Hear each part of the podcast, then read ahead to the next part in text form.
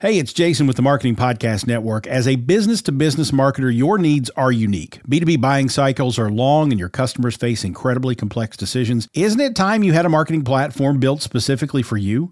LinkedIn ads empower marketers with solutions for you and your customers. LinkedIn ads allow you to build the right relationships, drive results, and reach your customers in a respectful environment. On LinkedIn, you'll have direct access to and build relationships with decision makers. Of the 875 million users on the network, 180 million are senior level executives, 10 million are C level executives. You will also be able to drive results with targeting and measurement tools built specifically for B2B, and they work. Audiences exposed to brand messages on LinkedIn are six times more likely to convert. LinkedIn Ads is also ranked number one for security, community, and ad experience as part of Business Insider's Digital Trust Study. Make B2B marketing everything it can be and get a $100 credit on your next campaign. Go to linkedin.com slash MPN and claim your credit. That's linkedin.com slash MPN. Terms and conditions apply. Hey there, it's Jason Falls. If your company or maybe one of your clients sells to marketers,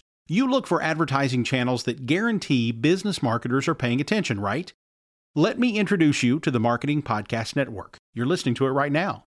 It's a network of podcasts all about marketing. So 100% of MPN's audience are marketers. Reach them by advertising on the Marketing Podcast Network. Learn more and find our media kit at marketingpodcasts.net. When someone goes looking for a piece of music to use in their show, uh, i always recommend going to the royalty free services where you just pay once and whatever. But you got to be careful, read the licenses because some of those royalty services, royalty free services, are single use license. So you yeah. pay thirty five bucks for the music. and I learned that with for YouTube. episode two and episode three. And I said, right, exactly. You're listening to the business of podcasting, and on this show, we focus on the money side of podcasting. Some of the top industry experts come on the show to tell us how they have monetized their shows. This means you get access to real stories and real life strategies that have benefited podcasters for the last 10 to 15 years. You also get access to solo content where you learn how to monetize your own show and you learn really in depth strategies to make money from your podcast. So if you want to monetize your podcast, subscribe now.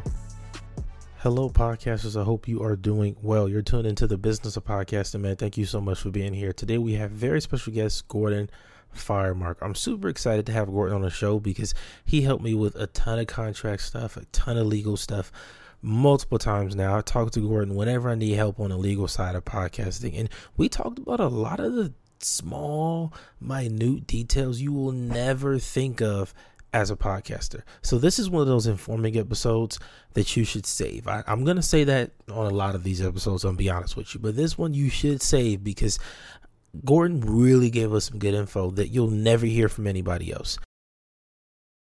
Yes, I'm super, super excited to have Gordon Firemark here. Some of you have heard me mention him on a personal branding playbook, or on Instagram, or on Twitter. This is the podcast lawyer. This is a person you go to when you need that legal advice, that legal insight, contracts, all of it. Gordon, welcome to the show. Hi, Chris. Thanks for having me. Glad to be here. Man, I really appreciate you being here because I think it's good to have people like yourself that kind of work in these niche markets. Like what you do is very niche specific. How did you get into like this particular space of being a lawyer?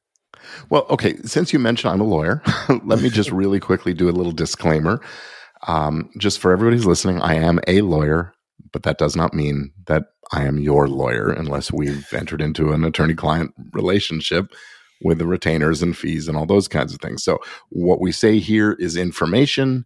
Use it as you please, but don't expect that it's you know a full evaluation of every possible legal nuance that might be applying to your situation. So um, I'm not your lawyer unless we've worked that out. Now, to your question, Chris, how did I get into this? Is that what the question was?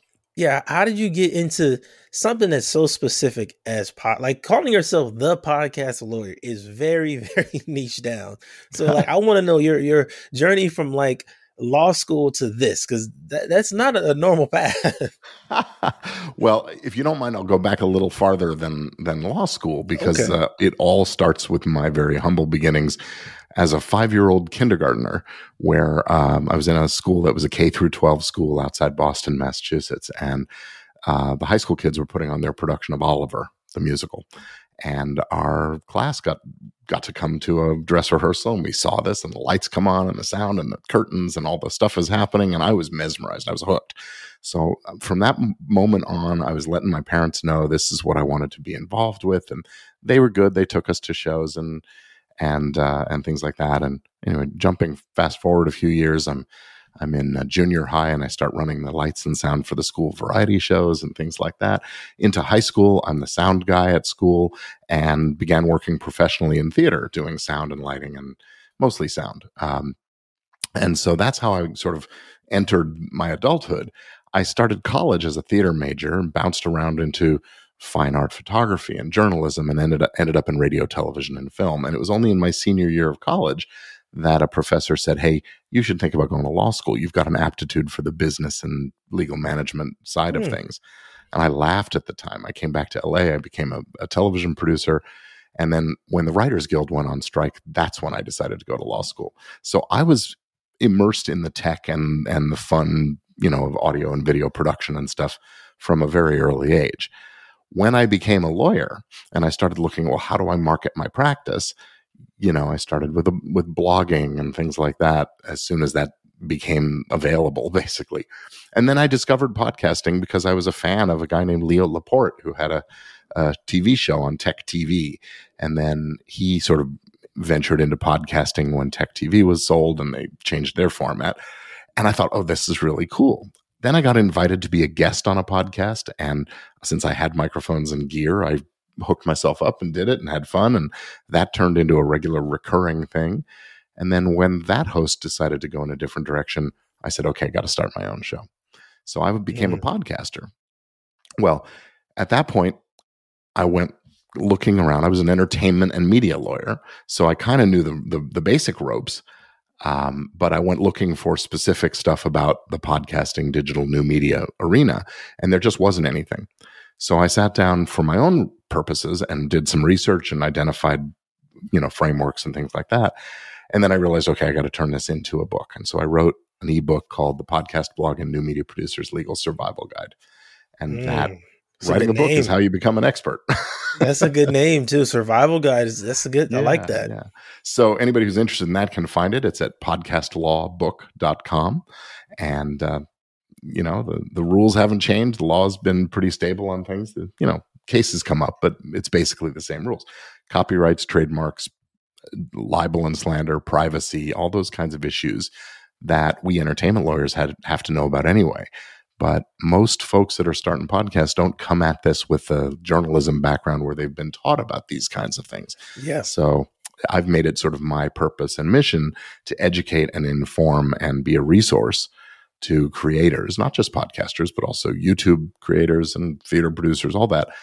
Um, so calling myself the podcast lawyer is is branding and uh, I'm pretty sure it works. I know it works. so yeah, yeah. So what has been since you've been in this field?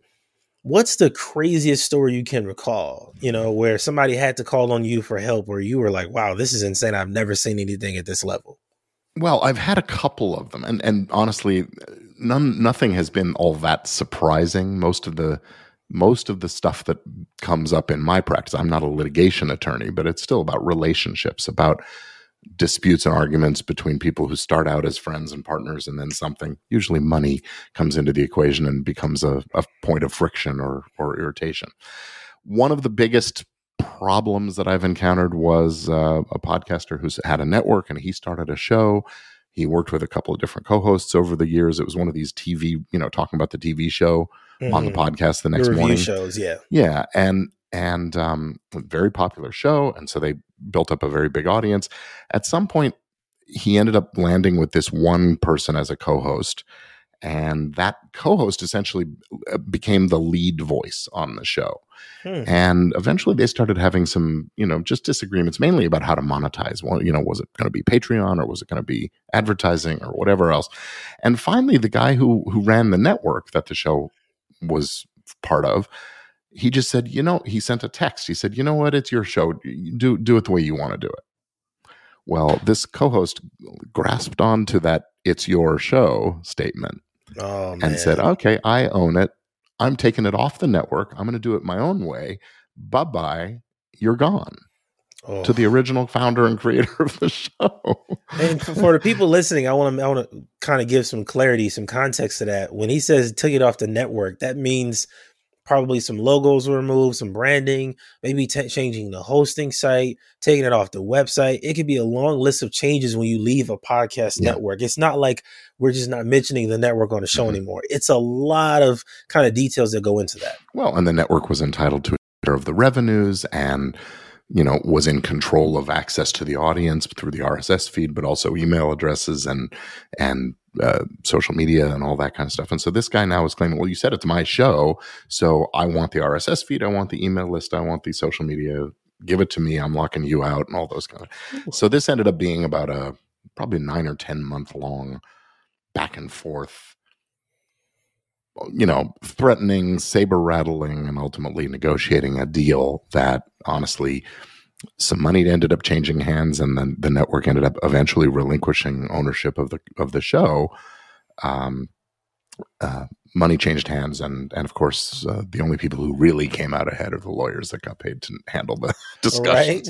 So, so, one of my questions, I run into a lot of podcasters that have that issue with co-hosts, mm-hmm. um, where they get twenty episodes in, and now it's time like, okay, we want to make money, and they don't know where to get started. So, mm-hmm. from your perspective, what is the path they should take to avoid that, you know, because you don't want to be 30, 40, 50 episodes in.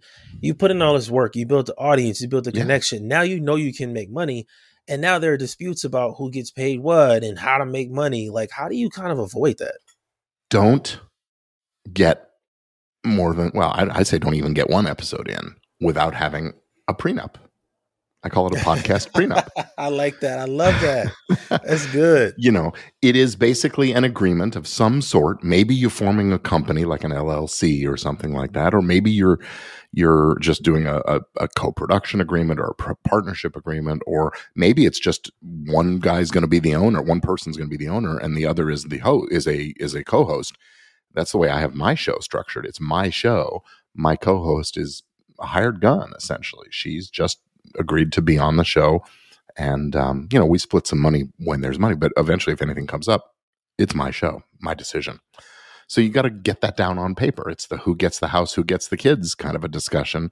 Yeah. And the house being, of course, the physical assets of the podcast, the the the recordings, the copyrights, the trademarks, the brands, the all those uh, social media accounts and things like that. And and the kids is the audience. That's the RSS feed and and there you go. So if you don't know how that's going to get dealt with before the dispute arises, and usually it's easier to work out those arrangements beforehand, then you're going to have a fight on your hands when when there's something that leads to a breakup. Yeah, and we Not all always want, a breakup though, right? And we all want to avoid that because yeah. I I see that so much when it mm-hmm. comes to people come to me to learn how to monetize. it. They want to choose a strategy, and whenever they have a co-host, I'm like, okay, look, you guys need to have a conversation about what approach you're going to take to this and the revenue splits. Um, have yeah. you seen that be a be a big issue for oh, those sure. podcasts where there's multiple hosts? Sure.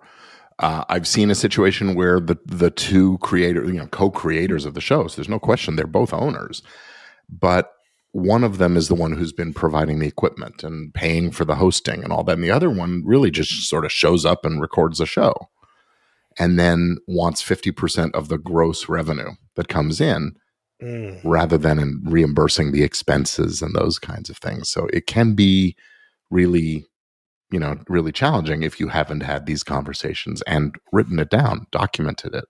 Mm. up front. Now, most people are, you know, the, let's try to get along and uh, understanding yeah. that someone spent some money and so on. But every once in a while, you get into this situation. I have another one that just recently, um, a, a moderately famous personality um, gets brought on by a startup podcast network. The network's going to sell the ads and produce the show, and she's going to show, she's going to, you know, develop the guests and figure out the subject matter of the show. But the network is providing all the other infrastructure and, and support back end. And they'd worked out a 50 50 deal split but uh, in this case, this sort of famous person, and she's famous mainly because her father is famous, oh, and she okay. is sort of controversial figure in in the world because of his fame.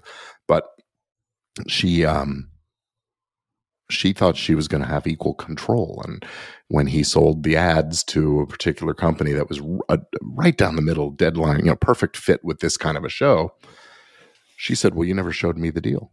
I didn't agree to that. And it ended up breaking up the relationship. So they were three or four episodes into producing. They hadn't launched the show yet, but they'd made three or four episodes. And um, in this particular instance, the uh, my client was just willing to be done with it because of what kind of a personality wow. he was dealing with. Uh, uh, I mean, and so in some situations, cutting it off is kind of the best thing yeah. to do. Yeah, and uh, she, to her credit, she the the the personality did come along and say, "Let me reimburse you for some of your expenses that you've incurred," but then the lawyers get involved and we're drafting the papers and it's going back and forth and that reimbursement's probably going to get eaten up by right. the legal fees so trying yeah, not to man. let that happen. I want to look out for my guy as much as I can. So I think it's something that's super important for more podcasters to take serious. Um, so let's say I'm a solo podcaster. A lot of people do shows by themselves. They do interviews and stuff. Are there any kind of contracts or any legal, just legal things that those solo podcasters should be aware of? You know, there is a four part framework that I talk about whenever somebody look if you want to get legit and be serious about your podcasting you you take your your sound quality seriously, right? You mm-hmm. take the content quality, the the you know the importance of the message that you're sharing seriously. You got to take these this back end back office kind of stuff seriously too. And that means being businesslike about things. It may mean that you're forming a corporation or a limited liability company to protect yourself and your show from liabilities that come from other sides and vice versa. Um, forming a limited liability company is a great idea um, you you're going to have a team. You know, if you're working with an editor or a producer or a writer or a co-host or whatever, have those prenups in place, those agreements with all your pe- your personnel. If they're independent contractors, they're going to be considered an owner of their contribution to your show, unless you've got a piece of paper that says otherwise. Mm. And there's hmm. there's magic language. Wait, I, hold on, we got to go deeper on that one because yeah. a lot of podcasters have editors and producers for their shows. So what yep. you're saying is, if I have a show and I host and I have this editor I work with, let's just say uh-huh. for a year. And they edit every episode, they schedule it for me, they do a lot of editing and production. That person now, you're saying if I don't have it written down, they own part of that podcast because they edit the podcast consistently. They could claim, at worst case, they could claim that they own the edited version of the show. Wow. More likely, they'd claim that there's some sort of a co owner, a joint author of the show because they contribute, right? So here's the basic rule when somebody creates a work of expression, original work of expression is the words we use, they own a copyright in that work. They're considered an author. Mm-hmm. Now, when that person is an employee of a company, then the company or or of, of another person, the employer owns the output, the results and proceeds of their work. But when they're an independent contractor, the contractor owns their their output, their contribution. So the mm. you know you don't see this coming up often. I got to be really honest. It's not a huge problem that's happening all over the place. Mm. But editors and producers and writers, people who are contributing to a podcast, they are coming to it with the intention that their work product is going to be combined with others and to make a single unitary whole. That is the very definition of what makes a joint authorship situation. And that means co owners, they have the right to share in the proceeds, the exploitation, you know, decision making, all those kinds of things. So the way around that is that certain the, the copyright law anticipated this and set up a, a situation where if there's a written contract for certain kinds of works and podcasts i think fit into the audio visual works category mm-hmm. then if the contract says that it's a work made for hire, magic buzzword language, work made for hire, then the employee, the, the company or the or the producer of the show that is the owner, you know, whoever is designated in the contract, that's who the owner is. Mm. So that's the kind of thing you want. You want a contract with every single person who touches your show. Wow, that just so you have that. I'm learning a lot myself. I, I never yeah. even thought about that way, but that makes a lot of sense because sure. this person is putting in work on a show and mm-hmm. they're there consistently. Then they have to have some kind of because honestly, I don't think people would. um work that hard or be consistent and focused on it you know and put in an effort if they don't believe they have some kind of ownership and i think there's a certain uh, uh pride that comes with being an editor most of the editors Sure. i know they take pride in it you know Yeah. Well, I mean, look, if it's a job and they're getting paid, they're invested in doing a good job so they continue to get paid. but Yeah. so they don't and I don't think most podcast editors think of themselves as owners of the shows that they edit.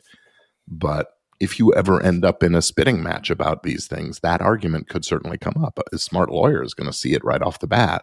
So you want to try to address these things with a, you know, a basic independent contractor. Look, I've got independent contractor agreements, editor agreements, writer agreements, all that. But basically, um, the the principles are the same. You know, you want anybody who who you're working with, graphic designer, music, well, composers of music and things is a very special case. But Yeah. but uh, well we can get into that one next when it comes Okay. to intro music that's one of the most google terms that podcasters have is yeah, where do I get my intro music? And can I use this one? Do I have to pay a licensing fee? And um, it's, it's so many layers to it. And I will I would love to hear your perspective on that part when it comes to intro music and what's required.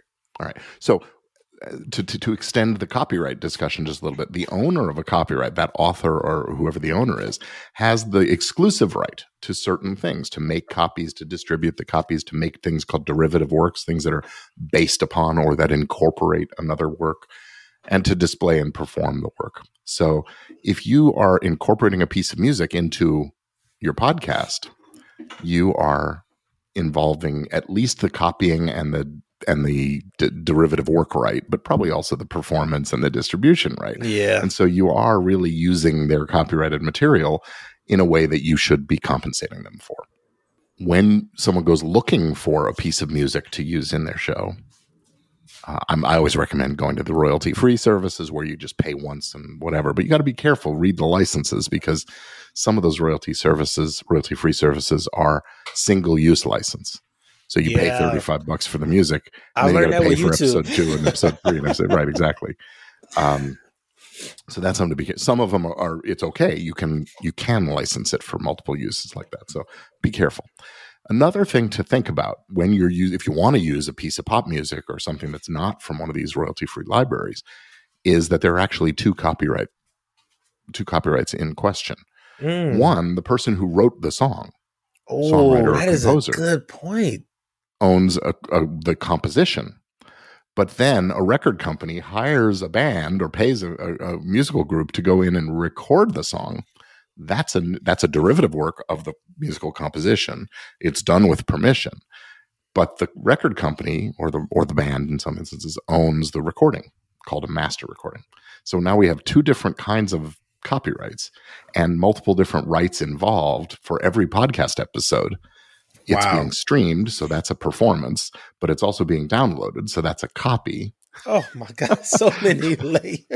so i call it four stop shopping you got to get all those rights tied up Now, okay, best- so b- before we keep going, I got a question because I know this is a question people are thinking about. Because I see people do this all the time with like certain songs you find on YouTube. They'll go to the comment section. Um, I see news channels do this when people post video on Twitter or TikTok, where they ask the person who rec- who created it, "Do I have your rights to use this?" Is that something that could hold up in the court of law, or is it like useless? if the person who says yes to that is actually the owner of the rights in question Mm, Then- okay, yeah. But again if you've got a, a songwriter and a recording artist unless it's the same person and there's no record company or music publishing company involved you're probably not talking to the right person.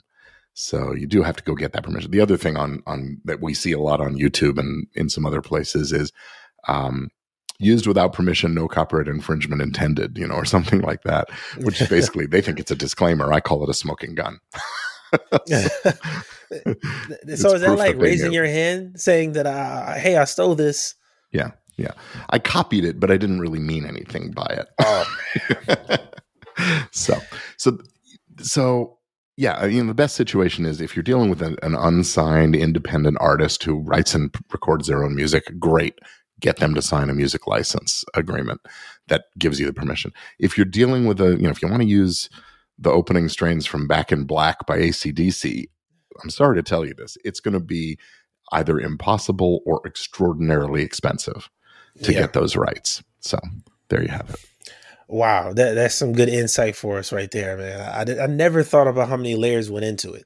So let, let's let's kind of transition into the biggest part. I know people want to want to learn about the money when it Mhm. comes to working with uh, small business sponsors specifically. That's where I see the biggest issue for podcasters. I've Yeah. seen podcasters that will have an agreement with a company where the company says, "Hey, we'll pay you X amount of dollars to do a Mhm. pre-roll and a mid-roll on your show," and they'll do it, and the company will say, "Hey, you didn't do this," and then they won't pay them.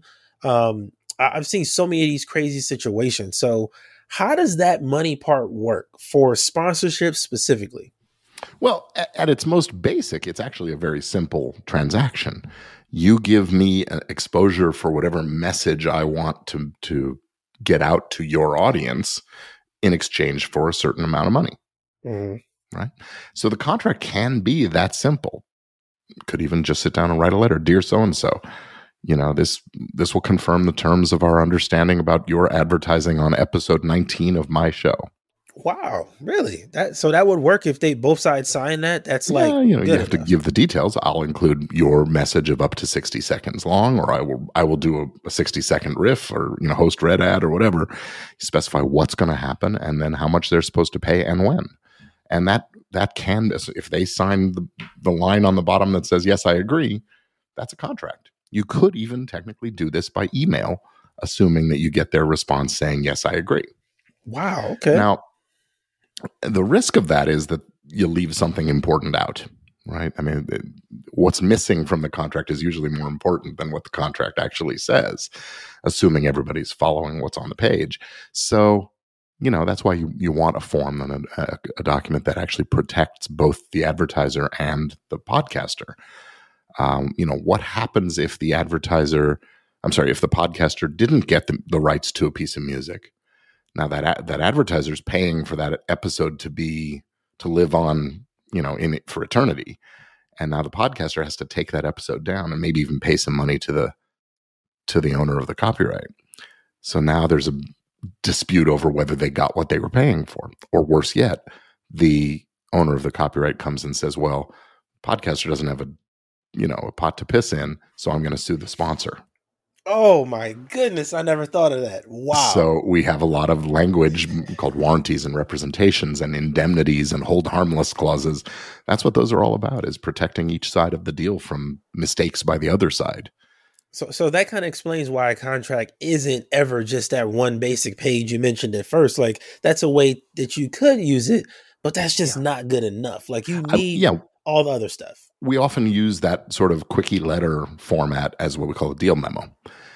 But it's usually while we're busy drafting up the other thing. We want to get started, but let's not wait for the lawyers. So let's Mhm. you know, let's do a deal memo and then finalize it in a more formal writing. That's a great way to do things. Um, Wow. and it also, frankly, that deal memo then becomes the the instructions for the lawyer to fill out the contract or or the the roadmap for whoever's actually filling out a form or whatever. So it's a it's a great idea. Another area that comes up in advertising the, you wouldn't think it would be an issue, but the language, the terminology that you use really matters. I had a client from actually someone I knew from years ago, my earliest days in podcasting, came to me a few years ago and said, Hey, I had this sponsor. They were paying me a thousand bucks per podcast. Great.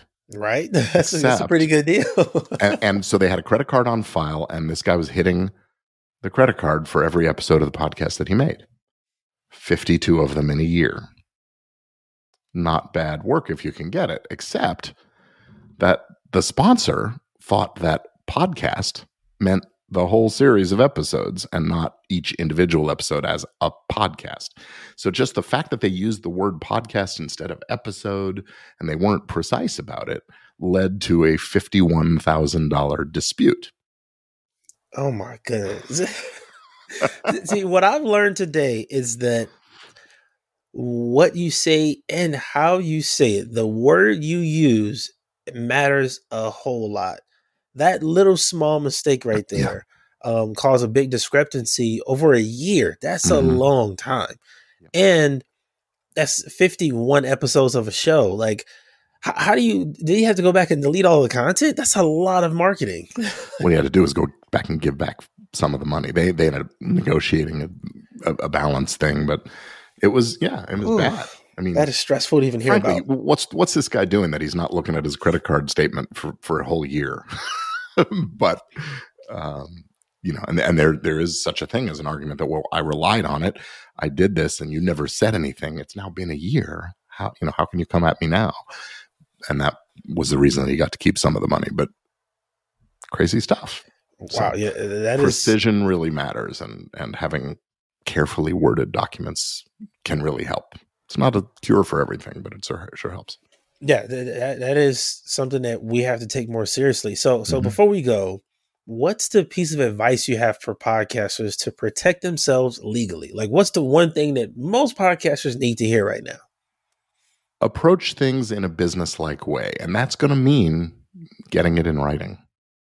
Whenever possible, get it in writing because doing so forces you into the conversation that clarifies these misunderstandings or or uh, or you know misconceptions that happen.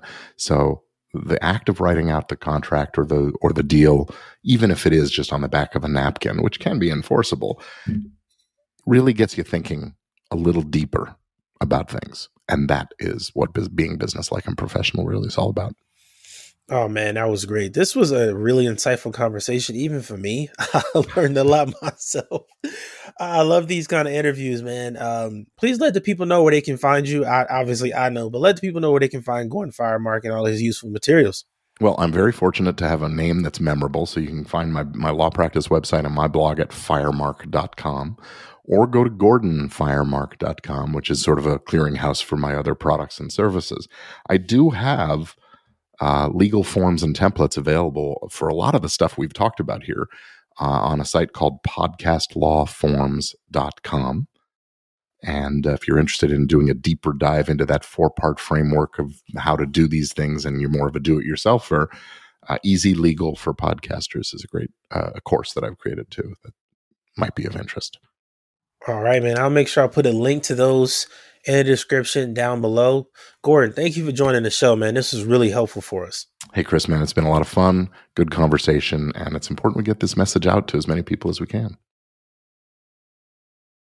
You may know you're listening to this show along the Marketing Podcast Network, but did you know there are other great shows on MPN to help your business? Christopher Hines hosts a great podcast called Founder Success Methods. Chris, tell us what these fine folks will get out of listening. You'll learn how to really grow your startup and get the basic strategies to build a successful company. We show you all the details and all the strategies that you just can't find on Google, YouTube, or even other podcasts. Ooh, we're going to be lined up for this one. Where can people subscribe? You can search for the podcast Founder Success Methods wherever you listen to podcasts or find me on Twitter at Chris Podcasting. Or go to marketingpodcasts.net. This podcast is heard along the Marketing Podcast Network. For more great marketing podcasts, visit marketingpodcasts.net.